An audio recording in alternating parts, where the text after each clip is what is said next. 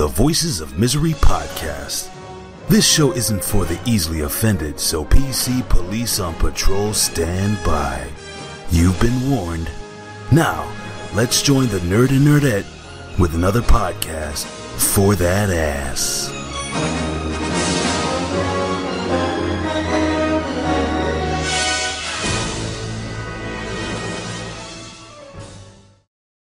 Welcome back to another episode of the Voices Misery podcast. And Nerdette is especially happy today Oh because her my personal God. favorite guest is back on the show. So I said, you know what? I'm going to be a good husband. And I owe her one. So I reached out to our good friend, Mr. John Tague. He is back in the house. Hello, So, everybody.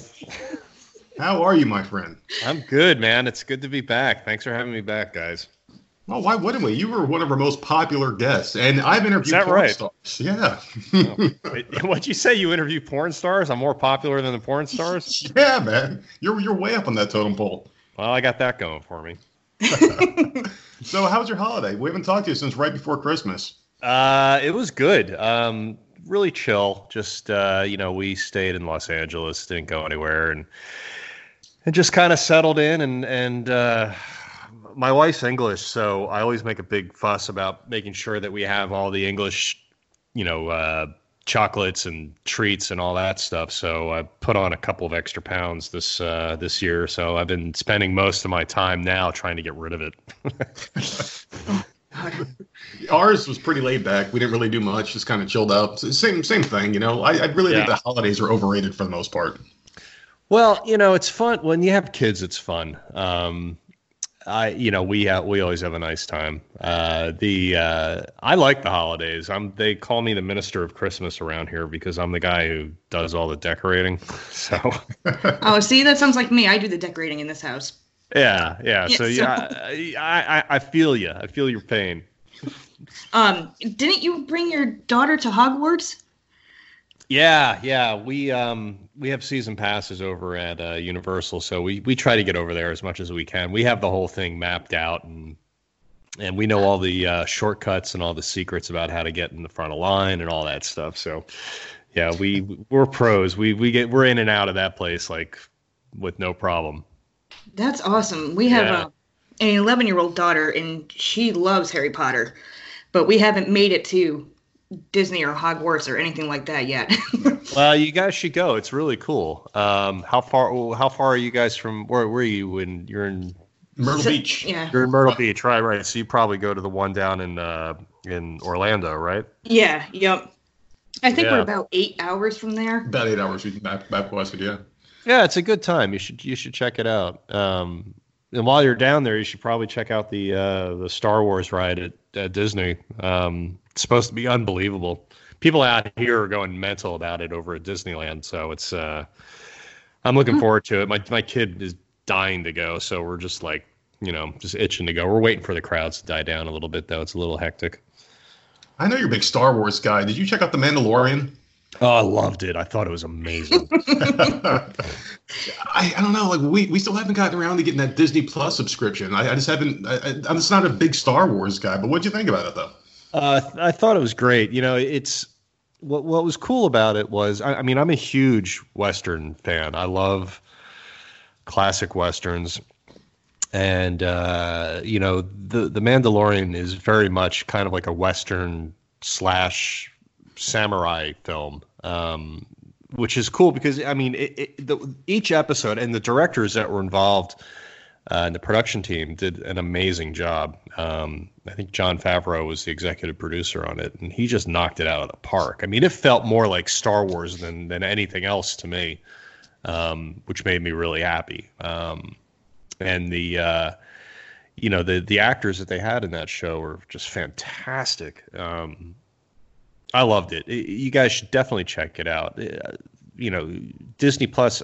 You know, it's it's another expense, but if you're into that kind of thing, and and plus, you know, like, look, I'm not, I'm not plugging Disney at all, although I would love to work for them again. Um, but uh, I mean, every they've got almost every single movie they've ever done on Disney Plus. I mean, it's it's pretty cool. I mean, it's just an endless supply of of stuff, especially you know, like I remember, you know, I'm going to be turning 50 this year and I'm looking, you know, I searched through it. I'm like, oh my god, I remember I went to see that film in the theater, and like, you know, there's like the Shaggy DA and the Shaggy Dog films and all that stuff. That stuff's fun.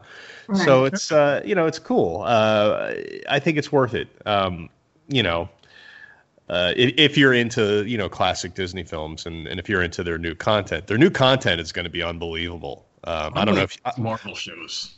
Are, are you into Marvel? Oh, oh God, yeah. yeah. Yeah. Oh well, then you're going to have to get it because you know when you know the Falcon and the Winter Soldier comes out and uh, um, uh, WandaVision, it's going to be amazing. WandaVision is supposed to be fantastic. Um, the She-Hulk show, I'm looking forward to. Oh, that's right. That's that's on the schedule also for them to start shooting too. Um, yeah, there's going to be some really cool stuff coming out, and uh, I, I, have a feeling that. And plus, I mean, you know, if you like Star Wars, you know, The Mandalorian's fantastic, and uh, the Kenobi uh, series is going to be really good too. What is with that whole Baby Yoda thing? Like it's, I get babe, babe, Baby Yoda's Baby Yoda's super awesome. My daughter keeps printing out. I, I, guess she has a teacher at school that is obsessed with it. Yeah, so she keeps printing the pictures out and then posting them all all over her teacher's classroom. Yeah, so, people are people are into it. Um, you know, which is which is really funny. Um, I mean, the the way the the the creature design on it is just gorgeous. I mean, they did such a excuse me, such a good job um, making it you know come to life. I mean, it's it's really really cool. Plus, you know, when you I, I don't want to give away any spoilers or anything, but when you watch it, you're just gonna fall in love with him. I mean, it's just such a cool little character. But you know, for me, the whole the the, the whole thing with the Mandalorian is, you know, is the lead character, um, and it's it's a good uh, example of you know how great of an actor he is, um, Pedro Pascal. I mean, he's just amazing, and uh, you have to watch it to really appreciate it. Yeah. Um, now we don't have Disney Plus, but we have Apple Plus and then mm. Netflix. Do yeah. you have any other streaming uh, thing that you watch? Uh, no, but I have a bad feeling we're gonna have to get the CBS All Access soon because I want to watch Picard. I, and, yeah, I saw and that. And also, I think Stephen King's The Stand is going to be on there, and that's a must for me. Yeah. Um, I, I'm gonna I'm gonna have to have that. Um, I just started watching um, The Outsider on Netflix last night. Have you guys watched that? No, is that good? Oh my god, it's amazing. I've I've I mean, watched uh, other shows that are on there, but I haven't. I, I, there's I'm so overwhelmed with all the things. There's too much content so. There's, there's so much, yeah. You know, it's like I, you know, I'm I'm at the point now where I'm just ready to to ditch my regular television um, mm-hmm. because the only thing I watch on regular television, I watch the news and I watch Notre Dame football. That's it.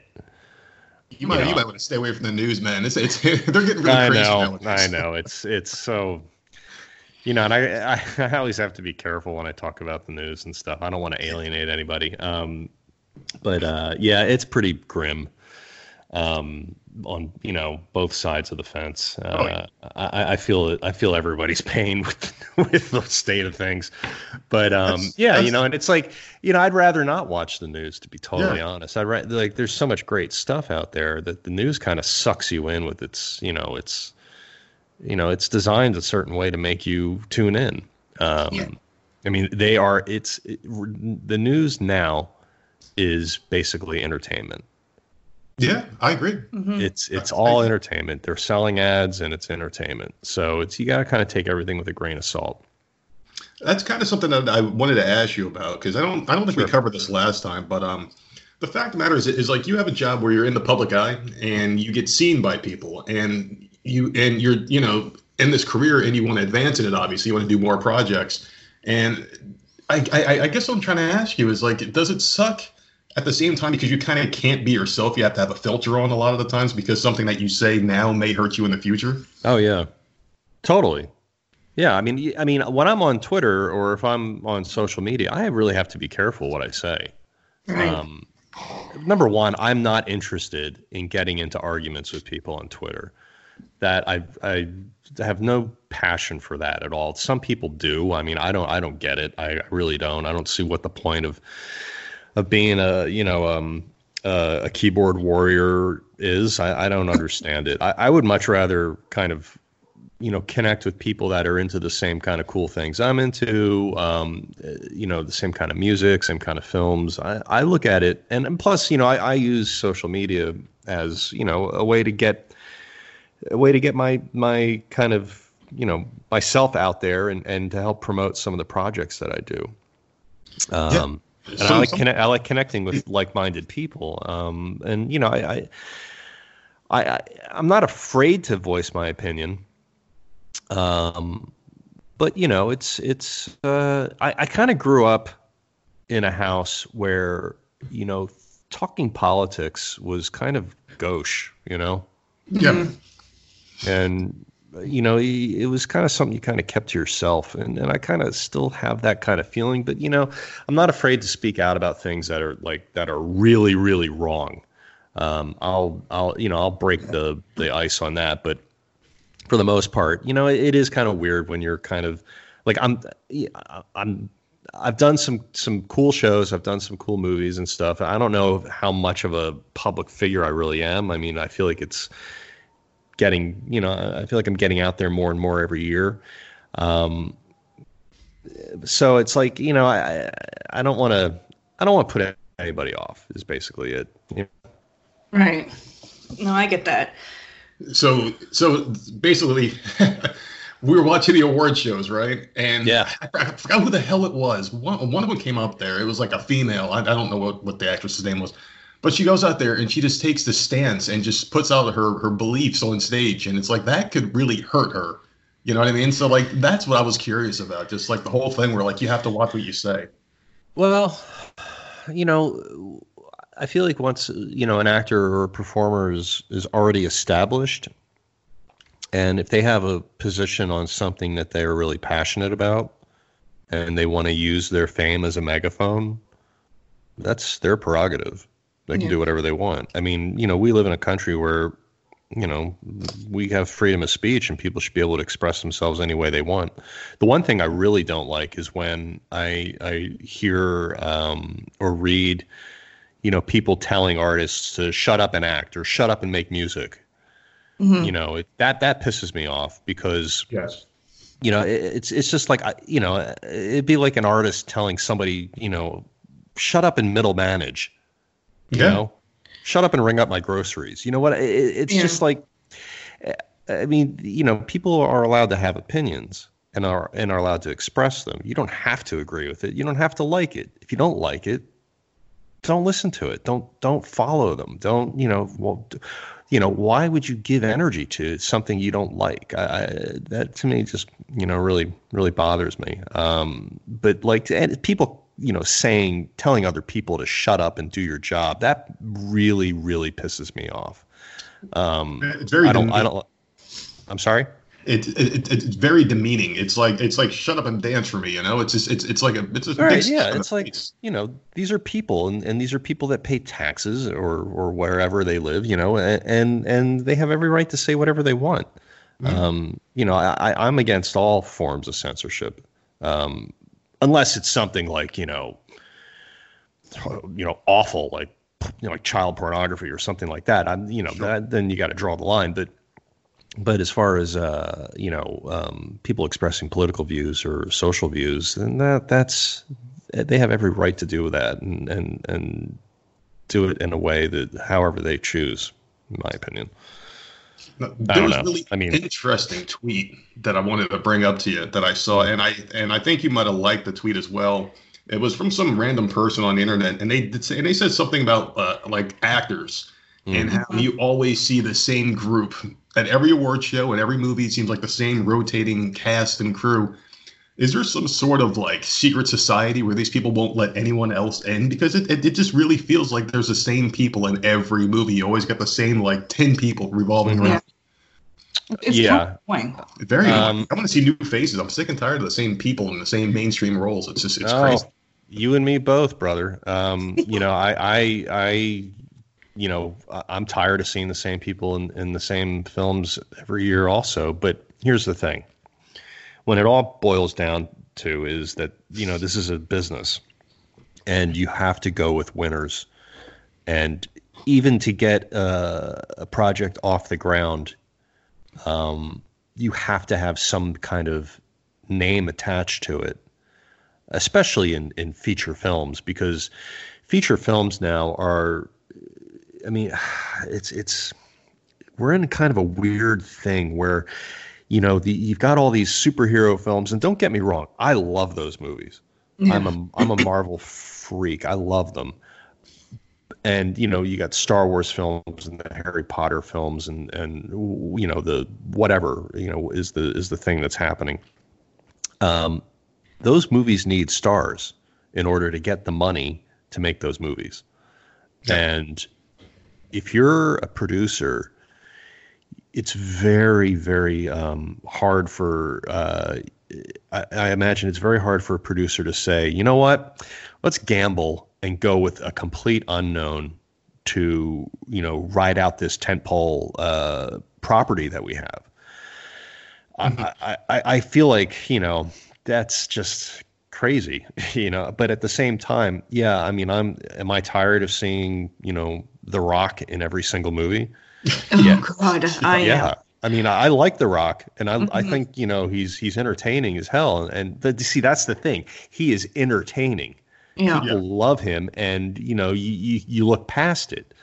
Um, but at the same time, it's like you know, uh, it would be great to have um, like the films that that kind of came out in the late '70s and early '80s with people that you know you know about, and, and even the, like the '90s, like there you had that whole like group of filmmakers that were the independent filmmakers that were just crushing it. You know, you had like Robert Rodriguez and Quentin Tarantino and and um, you know all those independent filmmakers using people that weren't super well known, but you know uh, the most well known people they used were like kind of like throwaways, like like John Travolta, like Tarantino kickstarted his career again.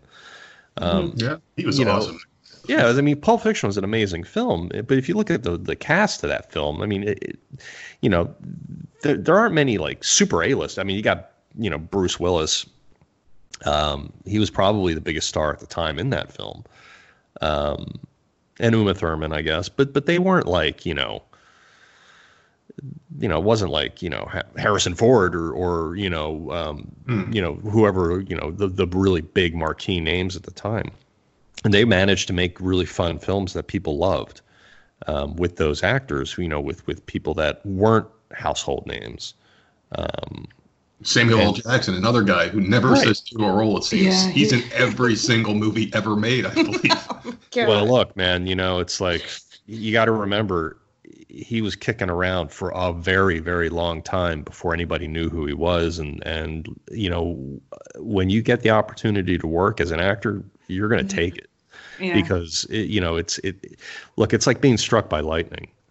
Um, it's it's such a rare thing to be able to to to work in film and television um, because of the competition. It's it's crazy, but you know he's an established guy. He's a guy that you know you can count on. Um, because just because of his track record. I mean, you look at the films that he's in are blockbuster films that make a ton of money and that makes a huge difference to investors that you know when you say i've got samuel jackson attached to a film investors are ears are going to perk up and be like okay cool maybe we can you know make this film work. Um, but uh, yeah i mean look i would love to to be a part of that conversation and and take a bite out of that apple for sure. Um, just not there yet. You know? You'll get there. Um, let me ask you this though, because I do want to talk about your podcast because I saw the the uh, post. You're finally going to do it. I'm threatening everybody that I'm going to do it. yeah. So what's the format going to be? Uh, it's just basically going to be um, kind of actor centric. Um, also, kind of you know Hollywood and entertainment um, stories uh, that I have and and the people that I know. Uh, I'll be interviewing mostly people I know, and just kind of having conversations. Um, you know, it's going to be kind of loose uh, and fun, and and I guess the I'm gearing it towards you know people that are trying to you know maneuver their way into you know having a career because I'm still trying to maneuver my way into having a career. So it's basically kind of like a like a you know like a journey along with uh, with me and and uh, you know if, if somebody can learn something from my experiences and my you know fuck ups then awesome you know uh, you but I, I mostly want to talk about yet? Uh, well, I've already banked a couple of episodes. I'm just waiting to get a couple more before I start to release them. Um, so uh, we didn't do that. well, no, I mean, you know, it's, uh, you know, I, I think, and the, the one thing I want to make sure I do, you know, is I don't want to be too precious about it. I just want to record them and get them out. Um, you know, I don't want to put too much thought into it. Otherwise, I have a feeling that it'll suck up way too much of my time. Now, let uh, me ask you this. Yeah. Because um, you said you've done a couple already. Have you listened back to them? Uh, I listened back to one just to make sure that there wasn't any like problems with the audio. Mm-hmm. Um, like I skimmed through them really quick to make sure, or and like if there was some dead space, you know, I did a little bit of editing just to kind of tighten it up. Um, but as far as listening back, um, unless it's a really fun interview, you know, I, yeah. I, I haven't no, I haven't really listened back to them. Yeah, I can't. I've only like skimmed through. I can't listen to our stuff. I, my voice drives me nuts. So that's fine. I think this, you know, I, you know, I think most people are would be in your situation where you know it's like you just want to do it and talk and get it out there, and and you don't need to go back and listen to it unless you know you want to torture yourself. yeah, yeah, no. you know what I mean?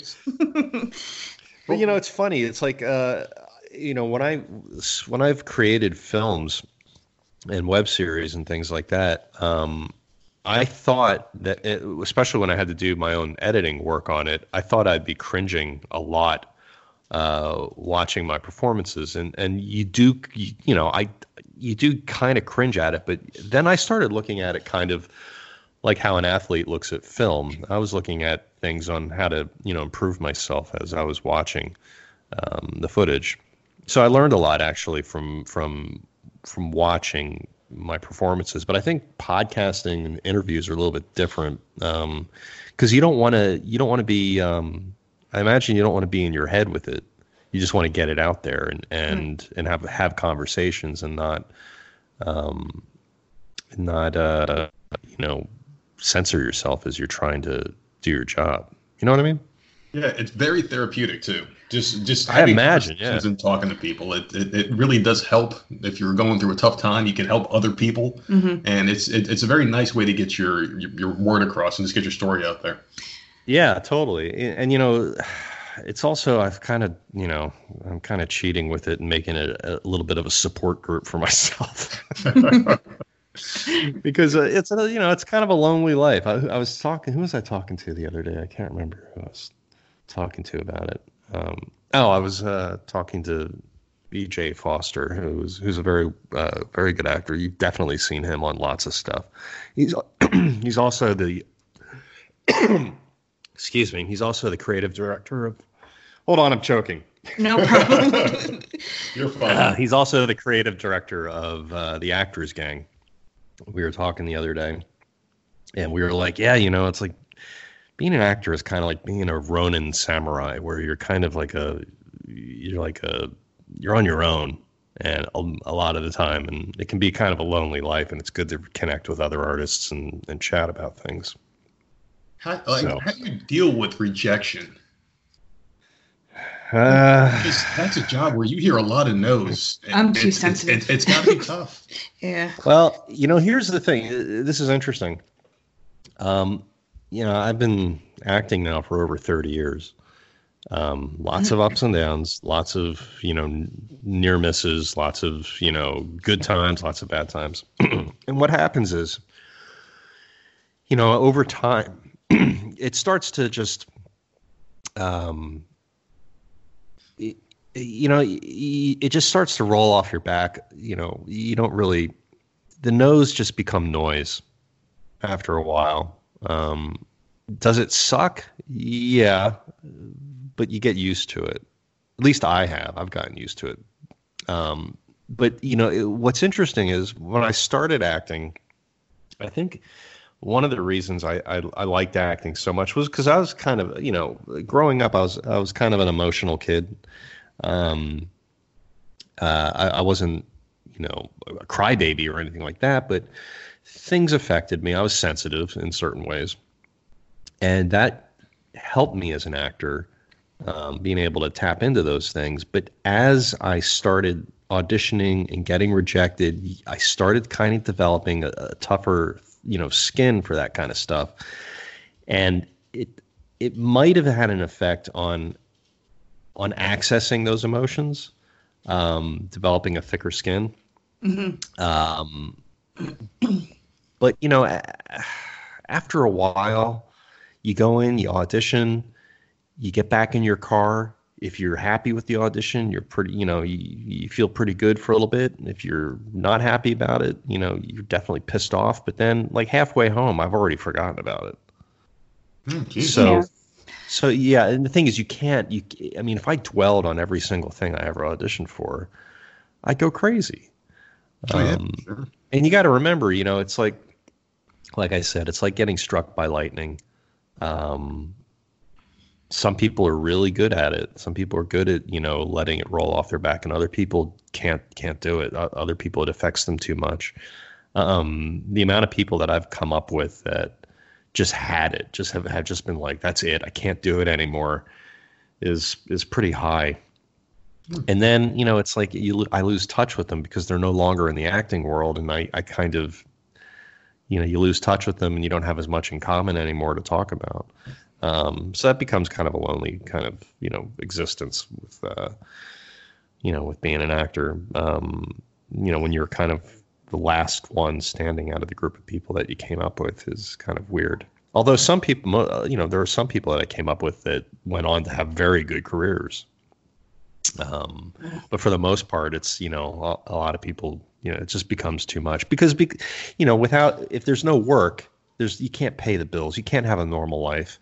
Right. Um, you know it's uh it, it, it can be a miserable existence and and and it you know it fucks with your head um, because you know it's you got into it for hopefully act you know if you're an actor or an artist or a musician or whatever and you decide to pursue it as a as a career, you're getting into it because you actually love doing it. Right. What happens is the rejection starts to um, affect the way you feel about it, and then you fall out of love with it. And if that happens, that that's really sad. Yeah. Um, like I I know so many actors that are just amazing, amazing actors, and they just never get a chance. Um, and you know it, it, it's a it's a shame when that happens um, because you know real there's some real talent that's never getting seen and and uh, I find that to be very sad. What advice would you give to someone trying to get noticed? Because it seems like you have to be extraordinarily something. You have to have some sort of it factor to become a, a star and get cast in all these roles. So, like, what advice would you give to someone struggling, trying trying to get up there? I mean, my advice is well, number one, my advice is unless you are absolutely in love with doing it, um, you know, don't do it if you don't become an actor or professional if if your heart isn't 100% into it because otherwise you're just going to be just it's going to ruin you um, but my advice would be uh, to train like like crazy and to constantly be learning and figuring out ways um, to to make an impact and have people see your work. Um, in my experience, like you know, before before the internet and before, um, you know, uh, web series and all that kind of stuff, you know, you had to be a trained actor and you, you had to fight like hell just to get noticed uh, by an agent when I was living in New York City, I, I, I didn't have an agent. I had a commercial agent, but I didn't have a regular agent. I had a manager for a little while. Um, but most of that work was done. You know, most of the work that I booked was was me finding the work and then working like hell to get in front of whoever was casting it. Um, so, you know, you've got to be kind of like a you got to be kind of like a detective and figure out um, how to get in front of uh, the the, the gatekeepers. Well, at the time, the gate you have to figure out how to get in front of them in a way that isn't uh, annoying. mm-hmm. you know, where you're not bugging the shit out of somebody because that's a turnoff. And then the next thing you know, you're never going to get cast. And, and a lot of, you know, the, these are small circles and word kind of gets around. So you got to be careful. But you got to be clever. You just got to figure out a way. Like, uh, like one thing that it, it, one thing that I would do if I was an actor trying to break in now, I would be training. I would be learning how to act. I'd be working my craft. I'd be studying classics. I'd be on stage. I'd be doing everything I can, and then I would take extra work and learn how to, uh, things work on a set. You know, um, you know, when I was starting out, I did a bunch of extra work, and it was really valuable because then you kind of understand how things click along on a set. Um, uh, what else? But then I, I would also um, I would uh, utilize IMDb. Um, if if you're an actor, you got to get on IMDb Pro, and everything is right there at your fingertips. Let me ask are, you about um, the IMDb thing. Yeah. Because you do tweet a lot and ask people to click on it and retweet it and, and all that. But like it's but really I'm, shameless self promotion. No, but that, that's okay. Like I and I do it. We do, we do it every thing. time. Yeah. I just like what does that do? Because we're well, not IMDb. There's there's kind of a there's kind of there's a thing called your there's an IMDb ranking is okay. and and that's on every actor's page, every filmmaker's page, and it kind of like you know shows where you kind of are in the mix. Now, some people say it's important, some people say it's not important. I I don't know if it's important or not, um, but I do know that that there are some people that actually look at it and go, "Oh, he's got a pretty high rating. Let me take a look at this guy." Okay. Uh, so it's you know it's it's staying it's staying in the mix basically. The reason I you know post my link on Twitter and have people click on it is you know because you know, I'm trying to work the algorithm to keep my rating my ranking up high. Um, uh, that's it really. I mean you know it, it's you know it's it's a strange thing because now you know, th- like little things like that matter to some people. They don't matter to all people. I'm not saying that like every casting director is going to look at your IMDb page and be like, "Oh, he's in like the the fifty thousands. Now I'm not going to use him."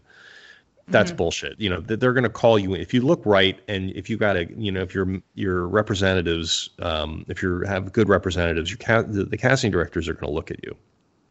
Um, okay. But you know, it, it's uh, it it's things like IMDb and things like your your follower count on things like Instagram. Now that's kind of important. Um, there are producers that will look at your Instagram account or your Twitter account and see how many followers you have, and then think, okay, well this guy has, you know, 125,000 followers. You know, he's basically going to be free advertising for us.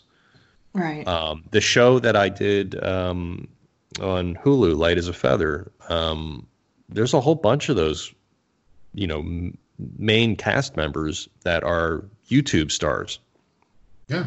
That have huge followings, and you know, I think that has something to do with the fact, you know, I think them being cast, their followers have something to do with that.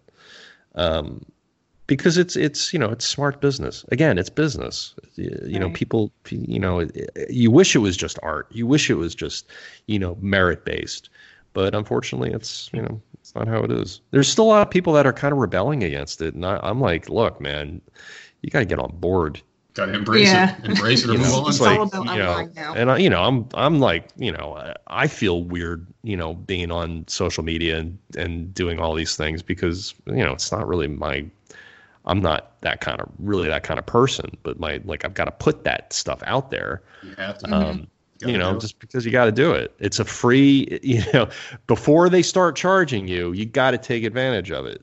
You know, things like Instagram and Facebook and, and Twitter and whatever the new thing is, uh, TikTok. I don't know. You got to, you know, you should, pe- people should be taking advantage of that um, to get, to get their, to get themselves out there. Um, wait, wait till your podcast gets off the ground. You want to talk about numbers when you try to get sponsors. Oh that's all God. they look at. They look at numbers. Oh yeah, we see, see, Yeah, there you go. So let me ask you this: um, when you guys, you know, how do you guys how do you guys navigate that field? Because I, I mean, this is something I'm getting into, and I'm sure that other people that are listening to this might have an interest in getting into podcasts. What what how did you guys how did you guys you know get get started, and what did you guys what were the steps? It it's was tough, rough. man. It's tough. For about six months before the thing even started, we were like, "Hey, we're gonna do this," and then like a week would pass, a month would pass, and then the, the topic will come up again, and we just, you know, just kept putting it off, putting it off, and procrastinating. And uh, last December, I was like, you know what? I'm, I'm sitting here in my car at work, at my iPhone on me. I'm just gonna record something and put it on the internet for the world to listen to. You know? Yeah, yeah and just kind of ranted in my car about a half hour, yelled a bunch of f bombs, and people yeah. started listening to it. well, that's great. I mean, so but let me ask you this: when you when you put out your first episode, right? And mm-hmm. I, I, don't know what platform. What'd you use, like Libsyn or something? Uh, Podbean. Podbean. Okay. Now, now we use Podbean. I think we started off on SoundCloud, right? Yeah, oh, that's okay. right. The original SoundCloud. Yeah, I mean, I haven't, I haven't quite figured out what how to distribute it. My my wife used to do a yoga podcast, and we have a Libsyn account, so I might look into that. Okay. But um, I'm just trying to figure it out as I go. I mean, the first episode, I I know because we didn't know what we were doing, and right. he like he said he was just ranting in his car. So I think he just posted it, and that was it. It took us probably about a month. I came on. Yep. And then uh, you, you had to come in and, and and oh, set no. things straight, right? Pretty much.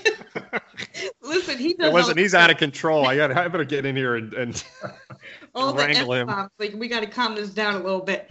But no. Um, then after I came in, that was probably a couple weeks. Then it started doing. Um, we figured out the Twitter, uh-huh. right? Uh-huh. Yeah. yeah. That social media. Yeah, and then the hashtags with topics that we talked about. Reddit was Reddit was good. huge for us too. Um, we would find like you would find like topics, right? In Reddit, Reddit, Reddit scares me. I that I don't I don't understand that. I'm afraid to to look at that stuff. Yeah. Reddit seems like if you're telling that mess. It is a cesspool of hate and just yeah, so many I, raged out people on Reddit. Yeah, but it, I mean, it took a took a good while for us because we're we're nobodies you know yeah. well let me ask you this when you put up your first episode how many uh, how how how how, how'd it go i mean how many listeners did you have or downloads man it was probably like the first one the first week it was probably like a hundred for that's not bad week. for for not you know uh, for for getting yourself out there and never doing it before right no, that no, that was good. No, was really we were good. shocked. We were surprised. Yeah, yeah. We gave ourselves a, a, a, goal. We said by the end of the first year, if we don't have at least hundred thousand downloads, we're mm-hmm. done. Three hundred and what seventy thousand downloads later, we're like, okay, this thing is starting yeah. to pick up a little bit. So that's fantastic. I mean, that's amazing. It, so, it, it, took a lot of time and grinding, but like you know, it was right. so how many how, how many episodes do you guys like do per week? Or or like what's what's your schedule? Like you know how, how do you how do you go about it? We try to do one every other day. Oh really? So, yeah we so try, we try so yeah. we try about three a week. That's normally what we do. And uh, we hooked up with another uh, group. We're an affiliate of a bigger group and we do an exclusive episode for them that goes up every sunday. Mm-hmm. oh cool. Right so, on yeah, I mean, like we just want, like basically the goal is with the podcast is to make money, and like we were kind of talking about before, they look at your numbers. So if if if you don't have a good website, like we use Podbean because it's very easy to import and export your uh, your your download numbers to these people. Sure. They won't even talk to you, and a lot of people won't even interview with you. So it, it, it it's tough. It really is. It, it's there's so many different podcasts out there. I, I, think the last time I heard a number, it was somewhere around a quarter of a million d- d- different yeah. podcasts out there. Yes, yeah. So many people. And of course, you know, I'm I'm you know Johnny late to the party always, so it's like just par for the course for me. I'll be jumping in that pool too. but but people are, are going to be more inclined to listen to you because yes. you've you've are they? stories. I, yes. I believe so. I, I, think so. I think you're a great storyteller. You know, you, oh. Thank you. You're you're, you're in acting, and you know you, you live in mm-hmm. California. You got a great life. People are probably going to want to be oh, more inclined gonna, to listen to you than a couple yeah. of schmucks like us. You're, wow. you're going to blow us away. I, am yeah. so excited. But you, guys, but you guys get porn stars and, and wrestlers and things. I don't have any of that. That's it, it's it's such a weird world being, being, able to, to talk to these people that you've seen on camera getting a facial. It's it's, it's very oh weird. oh my, oh my god. Do you hear him? Oh shit. That's crazy. So, let me ask you a question uh Oh, so, man. do you think it's, it's, it's harder now? Because you you've been in the game for thirty years. Um, yeah. Do you think it's it's a lot easier now because there's so many different platforms? Like you got Netflix, you got. Oh my God! I think I think there's more. Here's the thing that that's that's amazing to me. I think there's way more work right now than there's ever been because there's so many different platforms. Mm-hmm. I mean, you would think I'd be working all the time though um, well, which is you know that, that, it's it's really it, it's it's interesting. There's so much so much going on, but again, they're always looking at the people they can bank on first, right. and then the rest of us are all fighting for the scraps. You know, it's it's trying to get up to the to the level where you know you're being considered for a role in in a new pilot right? They're always going to look at, at established, like name brand actors before they look at somebody like me. Um, you know, hopefully that'll change someday. Um, but but yeah, I mean, I think right now, um, if you're a young actor in Hollywood, future's wide open because there's so much work and and plus you also have the ability to do your own thing. Back when I was like 21, uh, right out of college trying to figure it all out. There was we I wasn't the idea of making a short film on film, you had to shoot it on film back then, would have cost you for like a 10 minute short film would have cost you probably about 50 grand. Oh my now, God. now you can shoot a full feature film on your iPhone if yeah. you wanted to, you know, mm-hmm. and get it out there. And and and you've got distribution uh, you know, with YouTube. So you're you and Facebook and all this social media stuff. So if if I think right now being an actor right now is really exciting because now's you know everyone's able now to get their get themselves out there and be seen by somebody. You don't right. need you don't need to be um, a big star on uh, you know on a sitcom or, or on a you know soap opera or something you can create that for yourself and distribute it through youtube and become a youtube star or become some kind of influencer or something like that that to me is like mind-blowing i wish i had that when i was 21 now how do you find jobs? Like like the auditions that are going on? How do you find out about them? Well my agent and my manager mostly take care of um, you know things for like network uh, mm-hmm. television auditions or you know um, streaming service auditions. But um, if I'm you know looking to to try to find my own work, which I do a lot, um, I use IMDb. I, I look at um, uh, what I'll do is I'll go to like say there's a movie I like, uh, and I'll go to that movie's IMDb page and I'll look at all the you know who the producers on that film were, right? Okay. And then I'll click on the producers, and I'll see what they have in development, because they on IMDb Pro they'll list what they're what's in development or what's in pre-production, oh, and I'll wow. look I'll look at those projects, and if I see something that I think oh that looks interesting, that looks like something you know that's in my wheelhouse, I'll try to contact that producer and just say, "Hey, I saw." you know that you're in uh, in development for this project or in pre-production um, if you're looking for you know an actor like me i'd like to come in and read for you um, sometimes they put their you know their email address uh, on their imdb page a lot of producers you know some producers do that um, the the bigger name ones don't you, you they'll put their production company uh, email address down you can try to get to them through that but that's always like you know that, that's just very difficult. Um, or they'll put up their social media handles, and and I you can try to contact them through social media. Uh, that's how I try to go about finding you know work on my own. Um, and you know it's it's uh, you know it's it's detective work, and and it's like you're going to be sitting in front of your computer for hours scouring for for for you know contacts. And then you got to figure out how to contact them in a way that isn't annoying. Um, you know, I, I made a mistake once of blasting casting directors on Twitter, um, sending them my reel, and I got I got really hammered by one casting director, you know, telling me that my etiquette wasn't my my Twitter etiquette was fucked up. Oh um, my god! And you know, I, I and then I wrote back to her and I apologized. And I said, "Hey, listen, I I, uh, I didn't real." And this was before I realized, you know, that that was not cool to just spam the shit out of people. listen, listen, I'm just trying to figure it out too, you know. Um, and uh, I, you know, yeah, that that was, uh, but that was a lesson learned. And you know, if anybody's listening to this, uh, hopefully that'll be something that they uh, will take away from it. You know, don't spam casting directors um, join their conversations. That's a better way of doing it. Like if, if they have a like a thread happening, just kind of jump on the thread and say, hey, you know, I that's good advice that you're giving us, or you know, whatever. Just try to try to get into the conversation without being um, an asshole. Mm-hmm. You know. Yeah, but that makes perfect sense. But you don't want to spam the hell out of somebody, and everything you said kind of does have a parallel to podcasting because that's how you get your guests. You have to go through social media, and you got to send them an email, and you got to find their right. contact information. It sounds exactly like what we're doing here, trying it's to get. Detec- yeah, it's detective work. It's just you know you got to put put the work in, and and you know see what you know what what what sticks. Um, you know, it's uh it, it, it's it's a new frontier, man. yeah.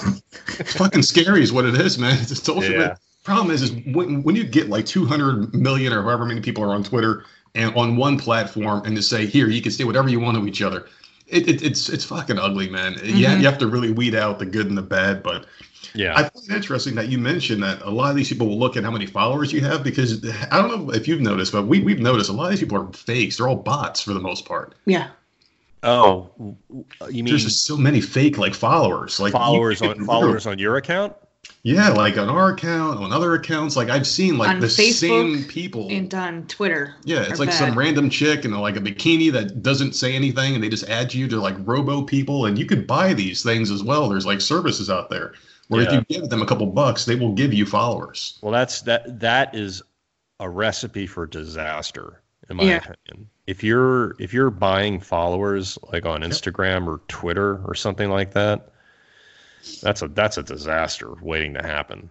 And I think I think you know Instagram and I don't know so much about Twitter, but I know Instagram they look at that and they know that you're buying followers. And then you're it's gonna it screws up your algorithm. And then you're not able to uh, you know people aren't seeing your posts Facebook seems to be the worst for us so far because you add one person, yeah, not realizing it's a bot. Then you, the next you time you look, hammered with bots. You get like twenty more ads, yeah. and like, where did these people come from? Yeah, I, I Facebook, I you know, I used to love it.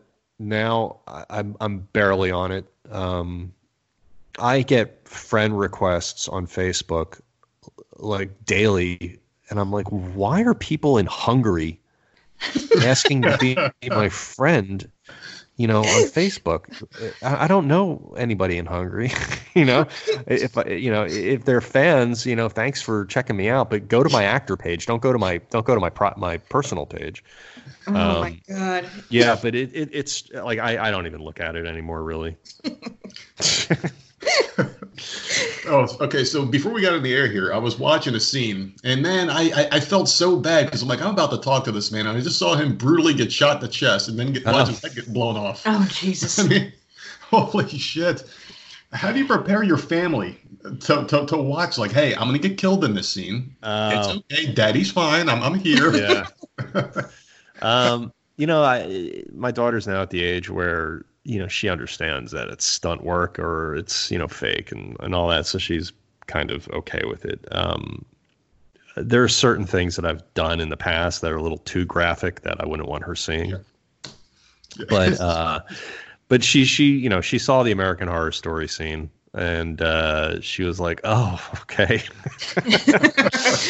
um, but you know it's uh, yeah i mean look i guess i'm one of those guys that you know that people like to see get shot. I got a very sh- sh- shootable figure there, you know. Yeah, I mean, you know, um, and, and, look, that stuff's fun. Uh, but yeah, you know, it's a you know, uh, you know, I, I, wish I was doing you know scenes that you know had a little bit more, um, um, you know, storyline for me.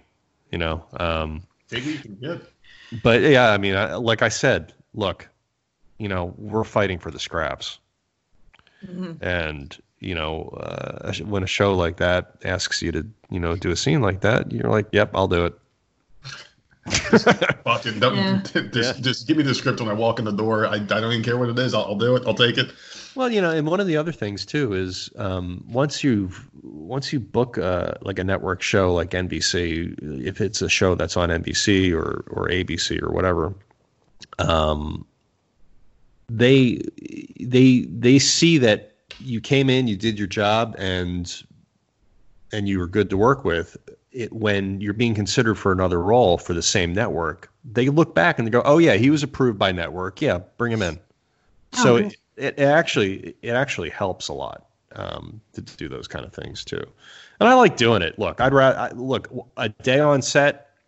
It's like that stupid golf expression. I hate. I'm not a golfer, and but it's like a, a bad day. What is it? A bad day of golf is still a good. I don't know. I don't know how it goes. Still but um, time or some shit. Yeah, I don't know. It's still like right. It could be worse. Um, you know, so like a day on any day on set for me is a good day. You know, that's the way I look at it. Yeah, yeah, makes sense. Well, yeah. Is there anything that like happened during your career that you weren't prepared for once you got in? Is there anything unexpected that just kind of like, oh shit, I didn't know this was part of the business? Um, I don't know. Um, that's a good question. I think you know. I think that, you have this vision of something before you get into it. Once you get into it, it's like, hey, maybe it's not as cracked up, you know, because I thought it was going to be or something like that. Um. Oh God, I don't know. I mean, look, you know, I think that there's this, you know, romantic fantasy that uh, that it's super glamorous when you get on set or super glamorous you know when you're when you're making a, a film. But you know the reality of it is you check in at like five in the morning.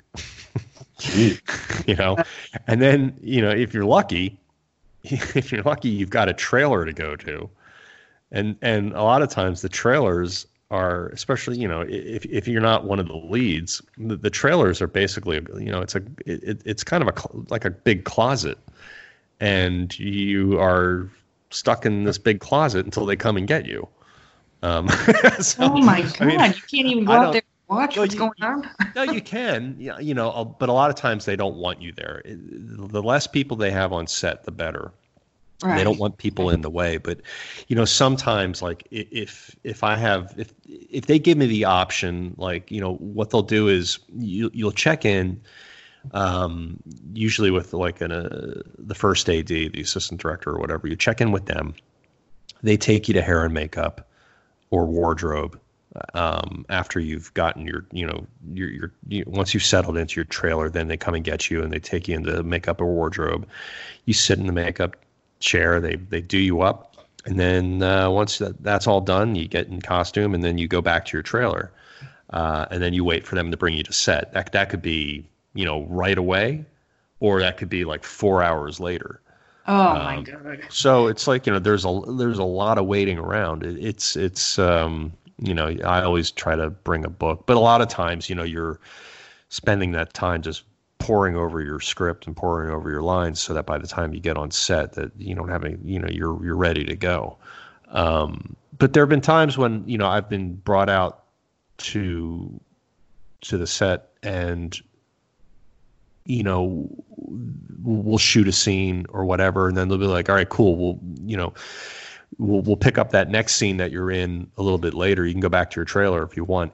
If they give me the option to stay, I yeah. stay because I want to be. I always want to be in the flow of things because there's nothing worse than showing up and not knowing what's going on.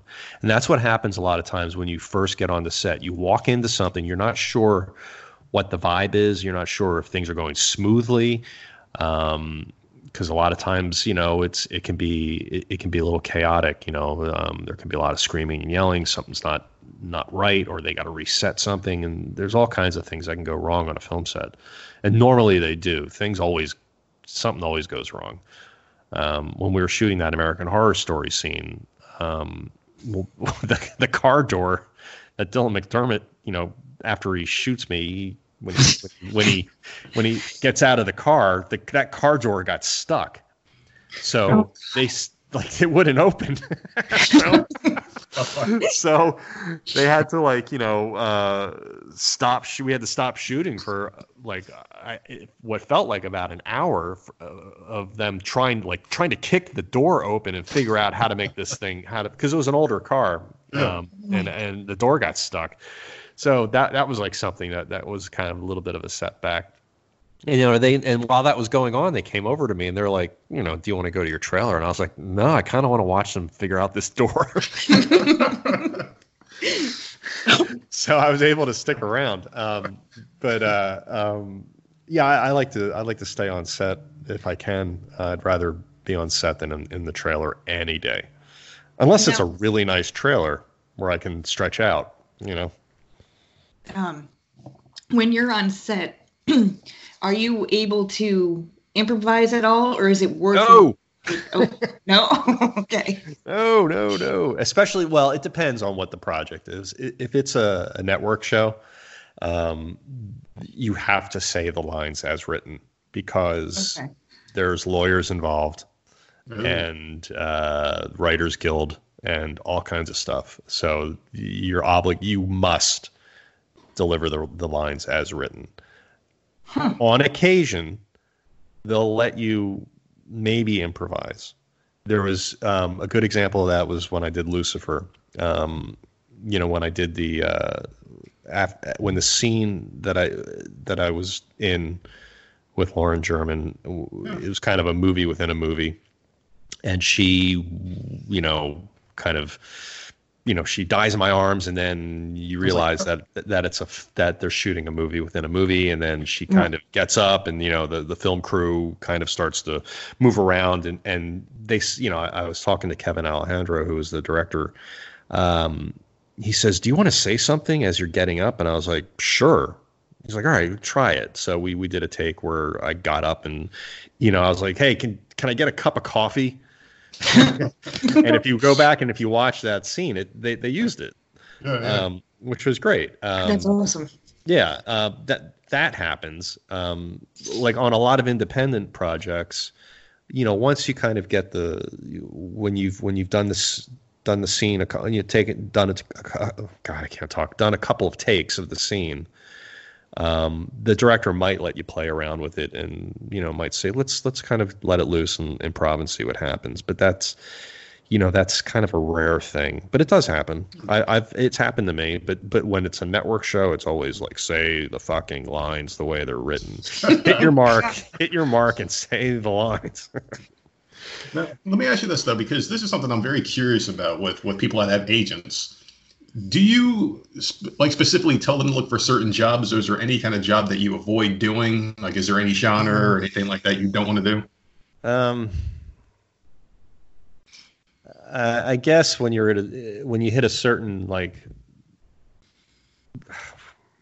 when you when you start to become kind of well known i think you are, you can be more selective. But like for like a working class actor like me it's you know you you get what you get. Um, I don't say no unless it's something. I mean, completely like that. I'm not right for. Mm-hmm. Um, I mean, I've gone into things where like the subject matter is really kind of like, oh god. Um, but uh, you know, I, I, I tend to when when they send me out, I tend to to always I, I, tend to always go in and audition because, I'll, especially if it's a casting director I haven't read for, even if I'm not right for the part, I yeah. want to go in and I want to read for that casting director and I want to do it the best I can so that they'll be like, oh, he's pretty good. Um, well, let's bring him back for something else. He's not right for this, but maybe you know. And a lot of times, my agent or manager will tell me they're like, look, go in and read for this. You, you know, you're probably not going to get it, but it's a good opportunity for you to meet this casting director. Mm-hmm. So I always I always take the take the bait on that and always you know try to try to do that and develop a relationship.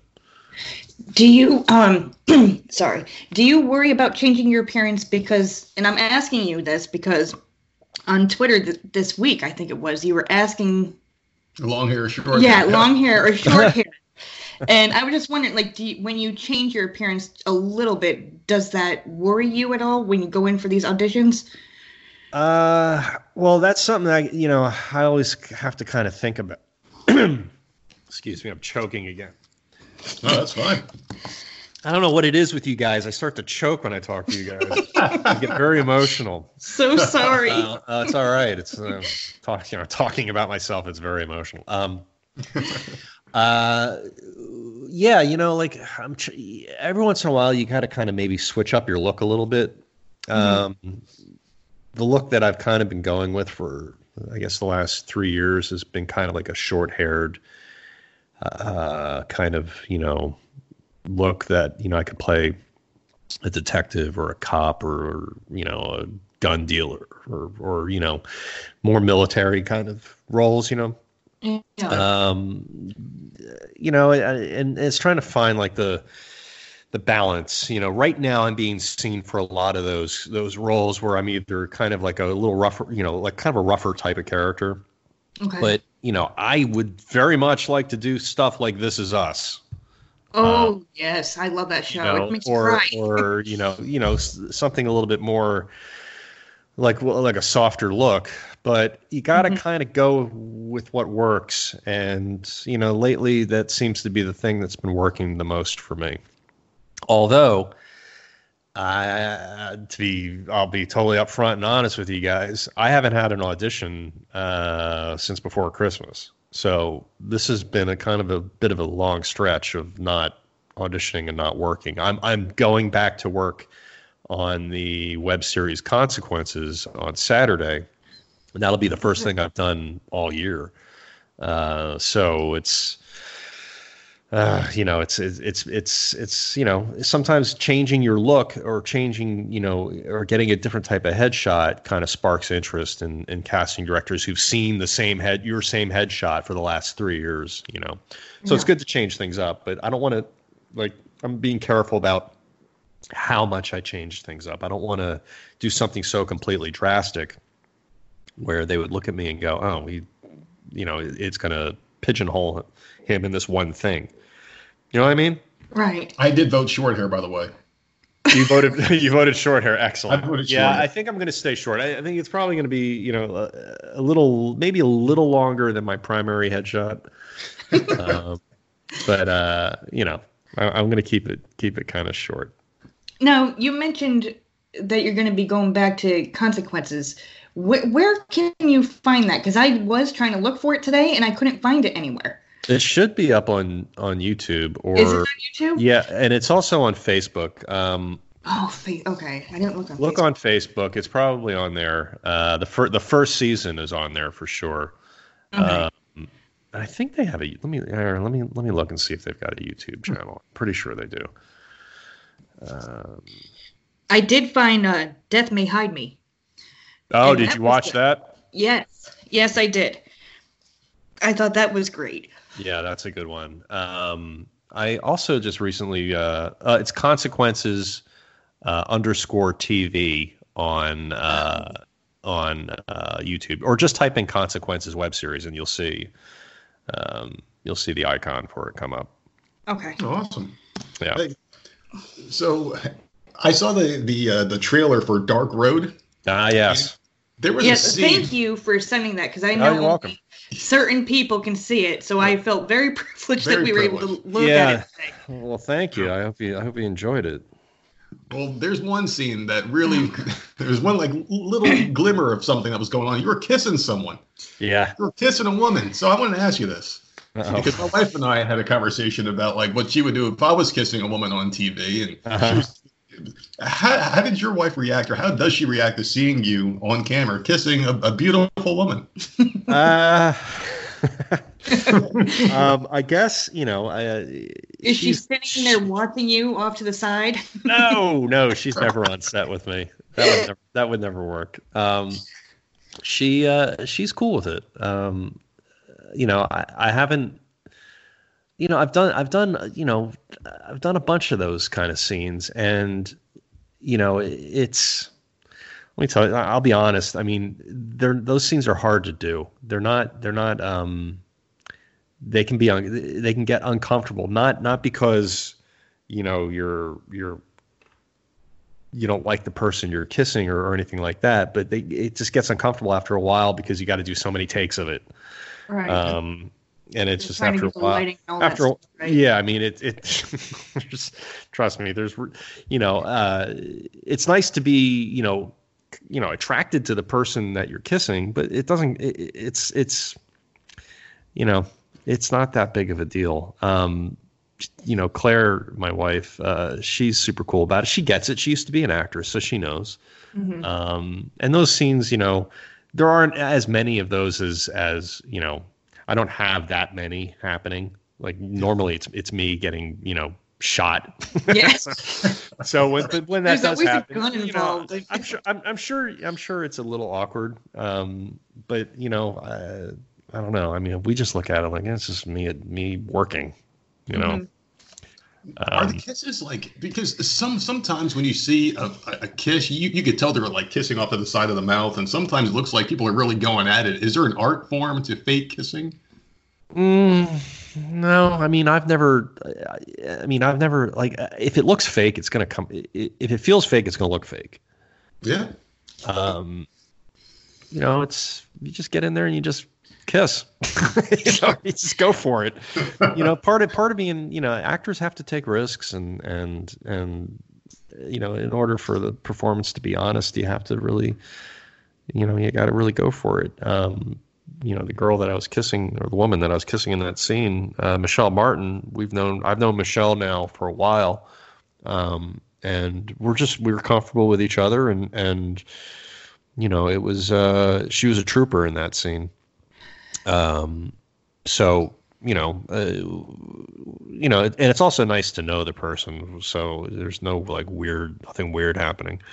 Mm-hmm. Um, you know, uh, I haven't had the experience yet of having to do it uh, to kiss somebody on screen that I don't know. Well, actually, that's not true. Now that I think about it, when you don't know the person, it can be a little awkward because you got to kind of figure it out and break the ice and, and get comfortable with each other and, and establish some trust.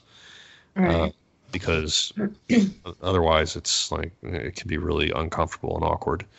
Um, but uh, yeah, I mean, it's part of the job, I guess. You know, um, I'm sure that she would rather I didn't do that, you know, but it's, it's a part of it, you know. What can so, I do? what's going on with um Dark Road? Well, right now, what I'm doing is I'm trying to get um, meetings, uh, you know, to pitch the concept um, and see if anybody wants to take it on. Uh, so the the trailer that you watched is basically a proof of concept trailer. Like this is the f- kind of the tone and and kind of the look of the show. Okay. And it uh, looks really really good. Like I, oh, I I really want to watch it. It's it's definitely right down her alley with the kind of stuff that she watches. I'm, I'm all over that. So well, I think yeah, and you know, I'm glad you say this because I think there's definitely an audience for this kind of thing. Um, mm-hmm. You know, it's got everything you could ever want. You know, it's got time travel and um, it's got you know uh, 1930s gangsters and and mm-hmm. 1980s you know uh, haircuts and yeah, I thought it was great. So I'm and, excited. I I hope uh, someone picks it up. I hope so too. You know that's the that's the trick. It's it's it, and it well, what I'm learning is it's a completely different animal. Um, trying to get these meetings, uh, it, it's not like auditioning for a film it's it's completely the pitch meetings are completely different, and you need there's a, a way that you have to go about doing it. And I'm and I'm definitely on a learning curve. I'm trying to figure it out. Uh, because I don't have a literary uh, agent. If I had a literary agent, things might be a little bit easier. So that's part of the plan: is finding a literary agent, finding producers or showrunner uh, um, that might want to get behind it. So that's where I'm at with that. But um, but I'm, I'm you know, it, it's it's it's new territory for me, and I'm I'm excited about it, and I'm and I'm nervous. This this is I'm nervous about this.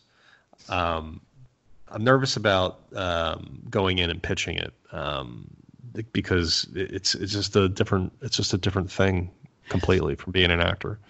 Well, now, th- okay, correct me if I'm wrong. This was your idea, but co-wrote it with someone, correct? Yeah, yeah. Uh, I came up with the concept, okay. uh, and um, I I pitched it to uh, a friend of mine who's a writer. Her name's Carly Street, and we spent a year collaborating and creating the pilot script.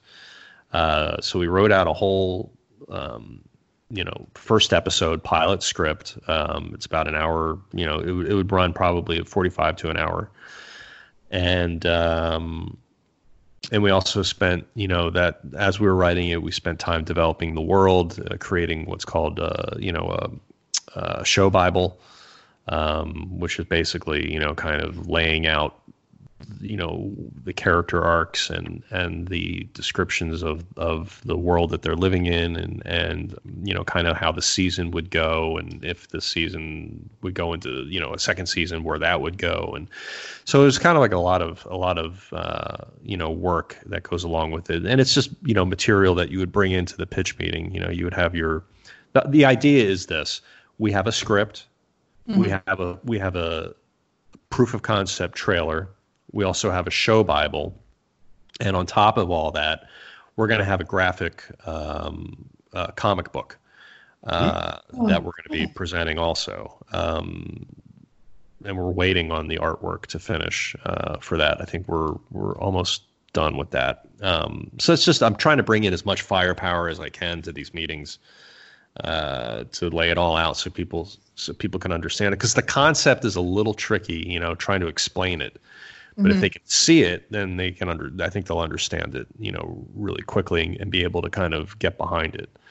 Um, what about using the power of social media, like a GoFundMe or something like that, like a Kickstarter? Well, we did Kickstarter to raise money for the trailer, um, mm-hmm. and we were. Was, what was amazing about that was we were fully funded on the first day. Damn! Wow. Uh, yeah, that's awesome. And then so and what was great was we you know we did it at around Christmas time, and uh, uh, we were worried that we weren't going to get any money for it, but we ended up you know, you, because of you know the amazing fans that I have and, and the people on social media and, and friends and family, they they were able to help us get it funded on the first day, and then after that, we had another 29 days of fundraising, so we were able to raise more money than we had planned. Holy crap! Uh, and and you know we needed that money. Um, and, you know we went out, we shot it for I think we three day shoot. Um, and uh, yeah, we we cobbled together the you know I, I, I was able to cobble together the the the footage into a trailer. So yeah, I had to do I did the trailer myself. I did the coloring and the editing and the uh, the music and and the whole thing. Well, see, the uh, last time you were on here, I told you how much I liked the the Rolling Soldier. So yeah. I'm super excited for this. Well, I hope it goes. You know, and you know, maybe if it doesn't, if it doesn't find a home, uh, maybe I can turn it into a web series. But that would be one hell of an expensive web series. Yeah, yeah. Um, it's possible so, like a fully fan funded show. Try saying that five times fast. Fully fan funded. yeah, I think that would be great if if if we could do it. It would be amazing. Um, but uh, you know, and it's but then I also think about the Rolling Soldier and and how much work that was. Um, uh, that was very difficult making that mm-hmm. that series. And you know, there's a part of me also that would maybe want to revisit the Rolling Soldier also. But right now, my focus is on is on uh, the Dark Road, trying to sell that. Yeah. So so if there's anybody out there listening that has any contacts with anybody that might be able to, uh, you know, take on a pitch meeting with me, please hit me up at John J Tague on Instagram or Twitter. Hey, Good hey, for you. Hey, it's not time for the plugs yet. we do that at the end of the show. Right. I had to sneak it in. All right. Well, you did mention that you watch Dracula on Twitter, and I'll tell you, I don't watch a lot of shows. I, I really don't watch much TV, but Dracula was phenomenal. What are your thoughts on the show? First? Well, I just started it. Um, oh, and, and I and I, so I had I, I I'm about three quarters of the way through the first episode, but then I had to stop because my wife wants to watch it with me. So, well, they're I, long episodes. If I, I to, yeah, they're like an hour, hour something. Yeah, so we're gonna go back and I'm gonna rewatch. But the first episode was like, oh, this is fantastic. I I love I love gothic horror. I'm not big on gore, but I like gothic stuff. Yeah. Um, so I was like, oh, this is great. Uh, and I also. Uh, uh, I really I, I just finished watching uh, The Witcher. Uh, oh my god, so good. Which I really was surprised with because I was like, this seems kind of corny. Um, and I'm a you know I, I, like you know I was a huge Game of Thrones fan until they completely shit the bed. Um, and I was really like satisfied with Witcher. If uh, it, it was filling a need that I didn't know I had. that so, yeah, about 10 minutes I couldn't do it. Yeah, I watched the whole thing and I, I thought it was, although I was a little confused. See, I didn't read the books. Oh uh, yeah, so, I, I, had no idea what was going on in like the first yeah. two episodes. I was just like enjoying, you know, all the eye candy and all the, you know, the fun stuff about it. Um, until it, like, oh, I see. Okay, everything's starting to merge, and it'll we'll figure it out as we go. Once um, things started uh, connecting, then I'm like, okay, yeah. this show is actually because I would start the episode and I would be bored, but then something would pull me in, so I had to hit the next episode. Uh huh. And then I just kept going, and I loved it. What do you think about um, what was her name? Jennifer? Was that her name? I thought the the uh, I think the transformation that she mm-hmm. made was incredible. Oh my god, she was such a badass at the end. Yeah, yeah. I thought she was. Um, I, th- I was really impressed with um, uh, with the way she was able to play that kind of deformed character. Yeah. And then because uh, she was fully committed, I was like, man, she's really got that that those um, characteristics down, and and she's you know emotionally there, and and then you know the transformation is it was really interesting. I kind of liked. I liked her better as the deformed character because I thought it was more interesting. Yeah. Okay. Um, because I was I was like I thought her struggle was really cool. Mm-hmm. Um, and uh, yeah, I mean, I, I thought she was just. I think she's a great actor. I, I don't even know who that actress is. Um, I don't know what her name is. Um, but you see, there's there's a show where there's only like the the only actor I know in it is Henry Cavill. Right. Yep. That's and everybody else. Everybody too. else around them are a bunch of you know. They might be pretty well known in, in in England or you know on the BBC, but I don't know them. Yeah. Um, so that's refreshing seeing seeing actors I don't know.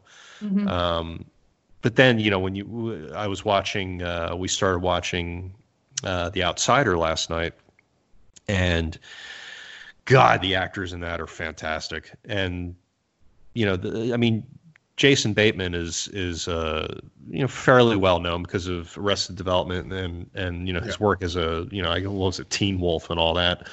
But you know, when you got like Ben Mendelsohn in in a uh, in a film or a TV show, I'm I'm all about it because that guy is, in my opinion, probably the best actor that's out there right now. Okay, see now, because I, I, watch a lot of a lot of stuff, so yes. I and I have not tried that yet. But I now that you mentioned it, I, I wrote it down, and I'm gonna that'll be my next project to, to binge that. oh, it's we, uh, you know we sat and we watched the first two episodes last night, and I was like, this is just great. And it's hmm. Stephen it's Stephen King too, so it's can't go wrong. Can't okay. go wrong with Stephen King. Yeah, yeah. I mean, and you know, although some of the things that he's done recently, like some of the TV shows have been kind of hit or miss. Um, some of them have been outstanding, and, and others have been a bit of a disappointment. But but this one seems to be like the tone and the actors and everything is just like right on the money. I think. Do you um do you ever watch like the docu series like Aaron Hernandez or? No, I've been. I want to watch that. That looks interesting to me. Um, but yeah, I do. I, I, I, like watching those. I like I like the docu series stuff. I want. I, I think you know the what was it the one about the murder making of a murder or whatever that yes. was that was that was pretty good and then there was a mm-hmm. really good one about a a, a nun that was killed i can't remember can't remember what the name of that one was but it's it's on it's on Netflix and it's about a, a nun who was murdered. Um, get down. Yeah, because that sounds really interesting already. Yeah, I mean it's it's a fascinating story. Um, uh, yeah, definitely worth a look. Yeah, I like doc. I like docu series. Yeah. I just want to take a quick step back though, because we're talking about how actors, how like we were talking about like like Dracula a minute ago and The Witcher, and it's like you you don't have a lot of these high profile actors. Henry Cavill is the only one I noticed. I didn't know who anybody was in Dracula, but yet they were. Oh yeah, I don't either. I have no idea who any of those actors are. Mm-hmm. So, like, why doesn't Hollywood take a step back and say, "Listen, these two shows are, are huge on Netflix, and they have a lot of like, I I don't want to demean them by calling them no names, but right. they're but they're not like you know Tom Cruise, Nicole Kidman, uh, fucking Al Pacino. It's like you're giving people a shot, and they're good. Mm-hmm. Why like why why won't they take a look at that? It's you know again, it's it's because they're worried about their bottom line. They want to make sure that they they have a good you know ROI on it, you know, return on investment. Yeah. I like the uh, fact that the streaming services are doing that though. Yeah, giving actors a chance. Yeah. Oh yeah. That's great. Yeah. I mean, you look at you know, light as a feather. Um, yeah. I, you know, I didn't really know anybody on that show uh, when I got on it, and you know, I didn't, I, I didn't know Liana was, uh, you know, as big of a star as she was. Um, I, I, I, because I just didn't follow, you know, the kind of films that she was doing. Right. But now I think she's going to be a big star. Um, she's involved in a film called Hush Hush, which is uh, revolves around a young adult novel, and I think that's going to be blockbuster for her. Um, so I don't know. We'll see. Um, but yeah, I mean, you know, like Light as a Feather is a good example of you know, there's barely you know all those actors and and you know are fairly unknown except for the big YouTube stars and and Liana. Um, uh, but you know the, they they they did have a couple of of you know veteran actors in it also um, that you've seen around like Robin Lively. She's been in everything. Um, yeah. So, yeah, I mean, I, I think those shows, some of them, some of those shows are out there, but the majority of the shows are, are, you know, it's, it's again, it's the same people over and over again. It's like, how do you break through that glass ceiling? No, yeah. that's I'm trying to figure it out, man. I'm trying to figure it out. Um, I think you know the, the, way you break through is kind of doing what I'm doing, yeah. and creating your own content. Keep hustling, man. That's what you got to do until somebody notices you. You yeah. know, when if you're an actor in this town and you're not creating your own content, you're you're shooting yourself in the foot. Right. Now, this show we pride ourselves on having like a like a wide variety. Like tomorrow, we're going to be interviewing an, uh, a professional mixed martial arts fighter. Oh, who? Kind of cool. Uh, Blake Troop, Blake Bulletproof Troop. He's out there in California. Actually, he's out there in your neck of the woods. I would check him out because he does a lot of a lot of good shit on social media too. But is he competing in the UFC? He's he's not in the UFC, but he is a, a, an active fighter in one of the lesser known promotions. But okay, like we we talked a wide variety. We had a lot of adult stars. You, of course, an actor. Um, we just had a lot of different people. And one thing I find interesting is there's like an etiquette in professional wrestlers. Like for instance, you have to shake everyone's hand backstage as a wrestler. In porn, you have your your your no list that they call it.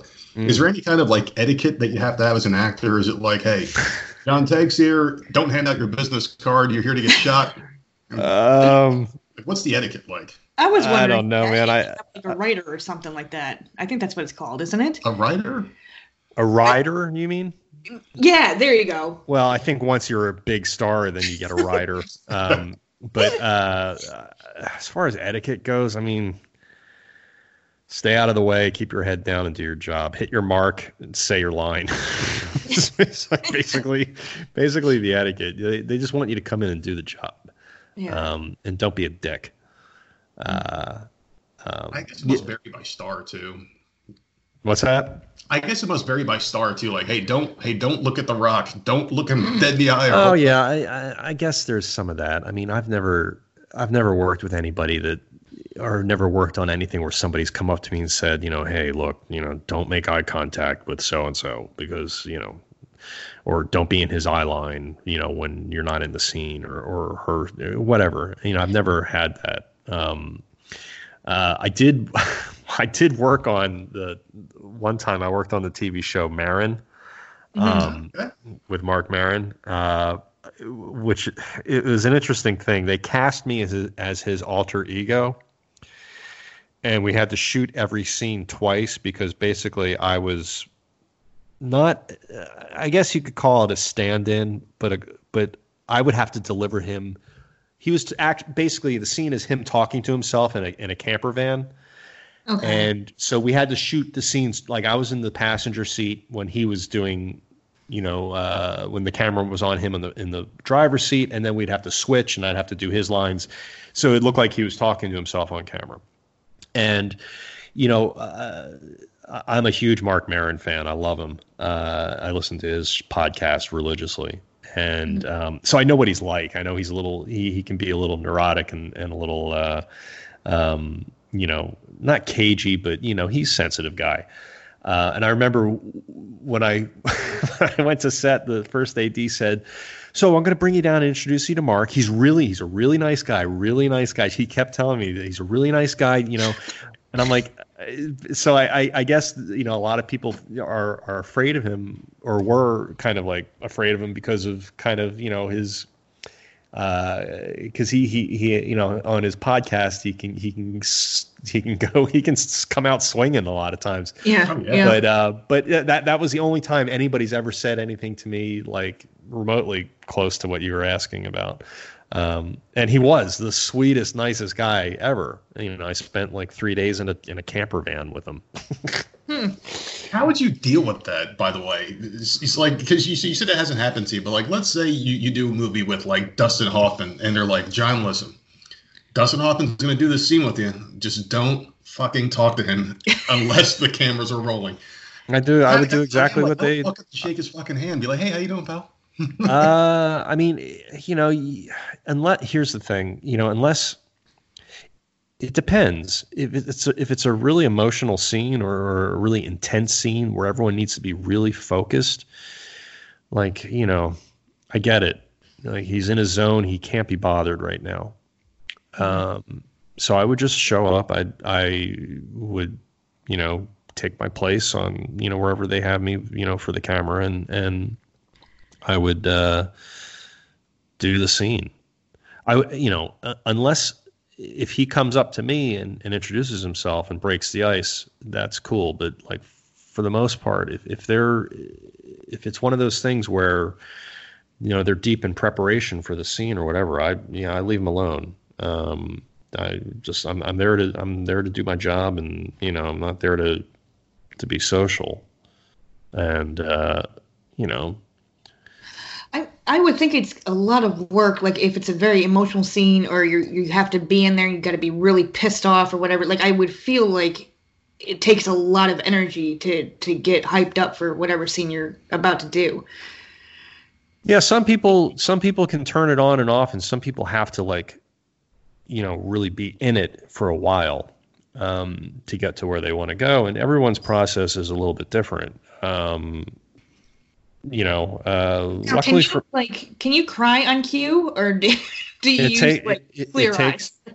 It takes me a little while to get to, to, to prep. So if I have to do a scene where um, I have to get emotional, I need some time, mm-hmm. and I definitely don't want anybody bothering me when I'm I'm preparing, especially right before the cameras start to roll. When when you know the director will come up or, or whoever and say, okay, let's let's put you in your let's put you on your mark and and you know I say okay cool just leave me alone here for a little bit and let me let me kind of get it get it going. Um, crying on camera is very it can be very hard. Um, you know it's uh, if it doesn't happen, then it doesn't happen. Right. You know what I mean? Um, there's nothing worse than than an actor up there forcing himself to cry where it looks yeah where it looks fake. Also, the other thing I don't like is like this drives me kind of crazy when I watch films is like when when you see an actor doing a crying scene and a tear goes streaming down their face and they don't wipe it away. That bothers me. Oh my god, that bothers me too. Or a hair is out of place, like stuck on the forehead. Please move that. Oh my god, that drives me nuts. Yeah, I mean, I just don't understand. Like, uh, and there are people that can turn the waterworks on like right away, and I'm always kind of like, yeah, god damn, that's really cool how they can do that. But or their but, nose is running. That's another one. Well, uh, that happens to me. Does I, when I get emo- yeah, when I get emotional, my nose runs, so I have to deal with that. um, and uh, you know, that's not always the most pleasant thing to look at. Somebody with a running nose, you know. there There is um, I watch like uh, you know, ugly crying. yeah, I watch um, what is it? How to Get Away with Murder. Yeah. And I swear, it's just like her whole face is just sopping wet. Just big animated. And I'm cry. just like please, can someone just dab her a little, just a little bit? Ugh. Well, if she's in it, I th- I think it's cool when like you know an actor goes for it and is, is and is completely in it. Um, oh yeah, I mean she does a great job. It's just like wow. Well, yeah, well, it, it really bleeds you the scene. Like if, if someone is into it, you can tell. Yeah. Uh, the ugly cry, the worst ugly cry ever, I think, was Tobey Maguire in Spider Man when he did that like face it, that became like an internet meme where his face is just what like. What scene was that? You couldn't tell if he was crying or taking a dump. It, it, it, it, it was really like he, there was this one scene where he had the mask off, he had the Spider-Man suit on, he just had this ugly, like ugly cry face or whatever. It's yeah. neat. You see it everywhere on the internet.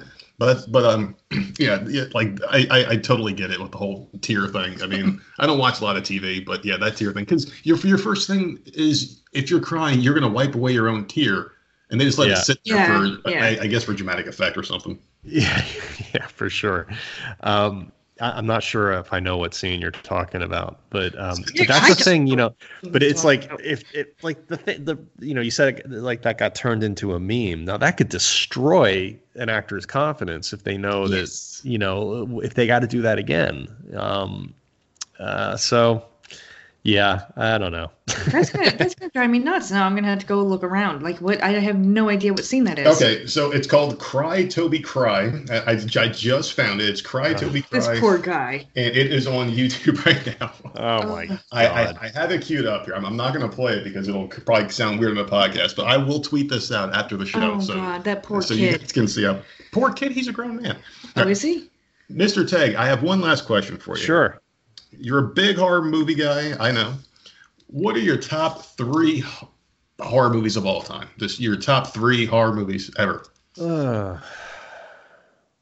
hmm. Um.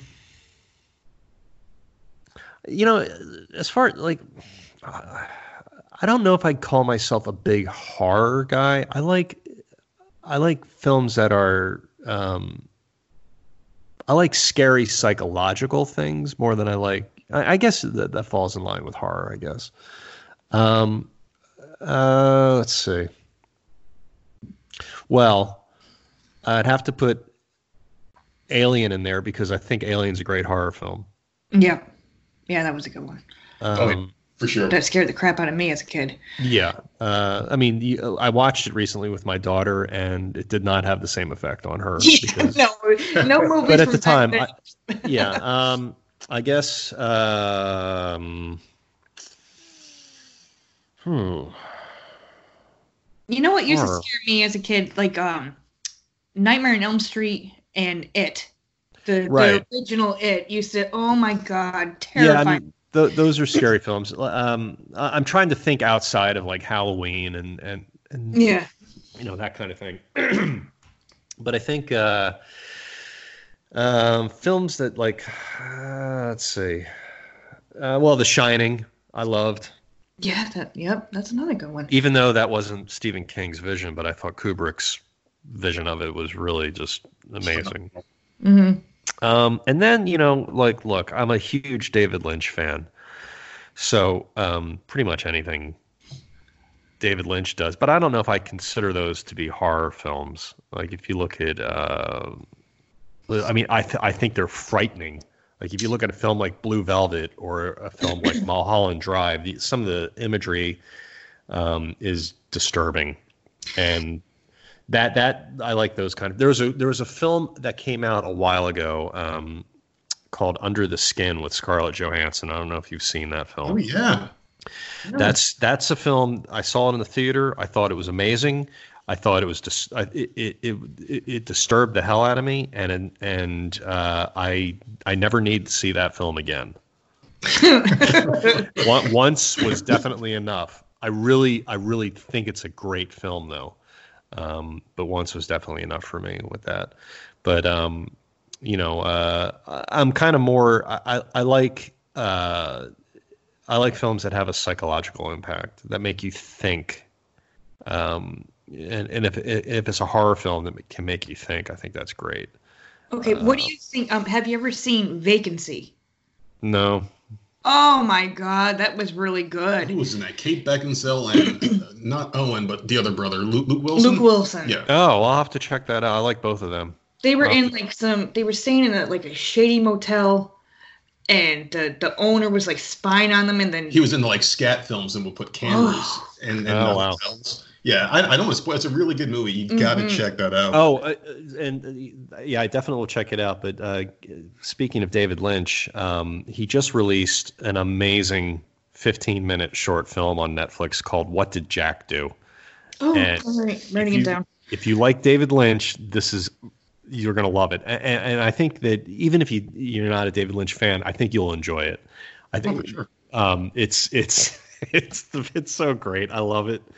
Um, it was it was such a nice treat to wake up to that the other day. Um, uh, definitely worth definitely worth looking at for sure. Man, you're giving me like a whole yeah. list of stuff yeah, to watch. She, she, she wrote down like I don't know how many things she's got written down here. She's yeah. gonna out later, so I won't be seeing her for the rest of the day. Thank you for getting her out of my hair. Yeah, yeah, no problem. Anytime. oh my god! But your list of horror movies is, is very interesting to me because yours are kind of like mine where they have to have some sort of semblance of realism in order for it yeah. to scare you like mine would be insidious the conjuring and paranormal activity i mean those, i like those films too yeah. Um, don't, don't get me wrong um, I, I, you know, I, I just saw a really interesting. Um, I think it was a Joe Rogan interview with um, with Rob Zombie, who I actually really admire. I think he's a really really interesting guy and, and super creative. Um, oh, he sure. said he said something that was I'm, I'm, I'm going to butcher it, but um, he said something along the lines of uh, you know what's scary to some people, um, like the idea of like a um, like say like a like a monster like a monster in the house type of film, you know, where yeah. there's a monster like a CGI thing or something, and and you know that that doesn't scare people as much as some redneck with a pillowcase over his yes. head chasing somebody with a knife that that is yep. a, a completely different level it's much more visceral because that's something that could happen you right. know more yeah. than like some kind of you know like like you know monster under the bed type of thing uh, but I, and, and, I totally agree with them. I, I, think like and the visuals of, of something like that is way more frightening to me than than you know somebody you know creating some kind of creature. Mm-hmm. Yeah, the whole thing with like Freddy Krueger and like Jason Voorhees is like they may be iconic and cool as hell, and like the Chucky doll, they're iconic and cool, but like that's not going to happen. The yeah, reason see, why yeah. I chose my movies is because like you don't know what happens when you die. No one, no one knows. No matter right. what side of the religious spectrum you're on, if you think God's real or not, you don't know. So when you put that idea in someone's head, like, hey, this is what it could be. Demons could be attaching themselves to children and fucking you up on the outside and doing all this crazy supernatural shit. That hits home. Paranormal activity. Yeah. You know, like yeah. a like a baby's getting haunted. Like yeah, why is like why is my that. dog staring in the corner of this room and then something flies out at you? You know? Yeah. That's that's kind of realistic almost and I think that's where the the true horror lies. Well, that's also a good filmmaking. Yeah, yeah. You know, it's it's bare bones, and it's it's it's they're they're you know using your imagination to make it work. Blair Witch, I thought was good too, though back in yeah. the day. Yep. I I saw I saw Blair Witch when it came out in the theater uh, yeah. in in New York, and people were freaked out. Yeah, because well, nobody mean, knew it was real. Nobody knew it wasn't real. I mean, it was like at the for about a week, nobody knew what the hell if it was a true exactly. story or not. Exactly, and that's what I loved about it. I was terrified. Yeah. Yeah, and it was it was it was all about using you know the viewer's imagination. They it was it was really a breakthrough type of film. Um, you know, and then since then, found footage movies have become kind of all the rage, and and mm-hmm. you know, uh, and they they really had a, a good uh, they had the finger on on the pulse of something that that they they they definitely struck gold with with that for sure. Yeah, they did. I mean, that was an that was an amazing achievement. To I think they made a boatload of money on that film. Hmm. For for I think it was like fifty thousand dollars or some crazy amount to make, and then they made millions of dollars. So I mean, it was like just outrageous how much money they made from it. Yeah, and then they had spin-offs and all kinds of things that happened. You know, I don't know how those did because. Man, let's not talk about the spin-offs. They sucked. I never watched yeah, spin-offs. The yeah. season of the witch, whatever the hell it was. Oh my god. Yeah. Film. Mr. John Tague, man, you are an amazing guest. And oh, you, thank you. You guys are a lot of fun to talk to. You're going to be an even better podcaster, and and and once you blow by our numbers, because because we, we're, we're and in, in, about two months, you're you're, you're going to have way more than we ever had. Don't forget oh. about the guys. I won't. Look, anytime I'll anytime you guys want to talk, I'm down for it. So I mean, I enjoy you guys, and you guys are fun to talk to, and and uh, you know, it's. Uh, I like the mutual. Uh, um, you know, if it's mutually beneficial to us, let's do it. Mm-hmm. Uh, of course. And, uh, you know, I appreciate. You know, I, I, got a couple of messages from some of your listeners, um, which I thought was really great, and you've got some nice fans. Oh, good. Um, so, uh, yeah. So, um, like I said, you know, anytime you guys want to talk, I'm down. For sure, awesome. man. Hey, now you can plug all of your stuff here. All right, let's let's get the plugs going. Um, let's see. So if you want to follow me on Twitter, I'm at J O H N J T A G U E. Uh, same thing with Instagram at J O H N J T A G U E. Um, check out my web series, The Rolling Soldier, on YouTube. Uh, also, uh, be on the lookout for um, uh, the Dark Road. Hopefully, uh, you can follow the Dark Road on Twitter. Um, I can't remember what the name of the handle is on that because I don't really use it. I think it's at the Dark Road Two. Don't ask me why it's that, but okay. I, think that, I think that's what it is. Um, also, yeah, my podcast will soon hopefully be rolling out. Um, just putting on a couple finishing touches on a couple things uh, give me a follow. Uh, also, my website is uh, johntagueactor.com. Check me out there. Awesome. Beautiful. He sounds like a real podcaster already. he does those plugs much better than ours. We stumble well, over and we just don't know what the hell we're doing. I listen to podcasts religiously, so it's I, I guess I've developed kind of the ear for whatever bullshit you know taglines that they use for. He's a he's a pro already. He's a pro already. He's going to blow past us in, in, in, in, a month. So I will definitely be listening to that podcast. I implore all mm-hmm. of our mm-hmm. followers to go check out Mr. John Tague. He's amazing and a great guest, as you can tell. Sir, thank you for coming on. Voice always always a pleasure. You guys take care. Thank you, you too. too. Stay in touch, my friend. All right. Thanks, guys. Hey everyone, this is Stevie Richards. When I'm not doing Stevie Richards Fitness, well, actually, when I am doing Stevie Richards Fitness resistance band training programs, I like to listen to my friends on the Voices of Misery podcast. They talk about literally everything and anything, some stuff that might offend you. So if you're not easily offended, don't subscribe because they say whatever is on their minds is actually actually subscribe. Subscribe anyway you might learn something and check them out anywhere you can download and listen to your favorite podcast. And of course check them out at voicesofmisery.podbean.com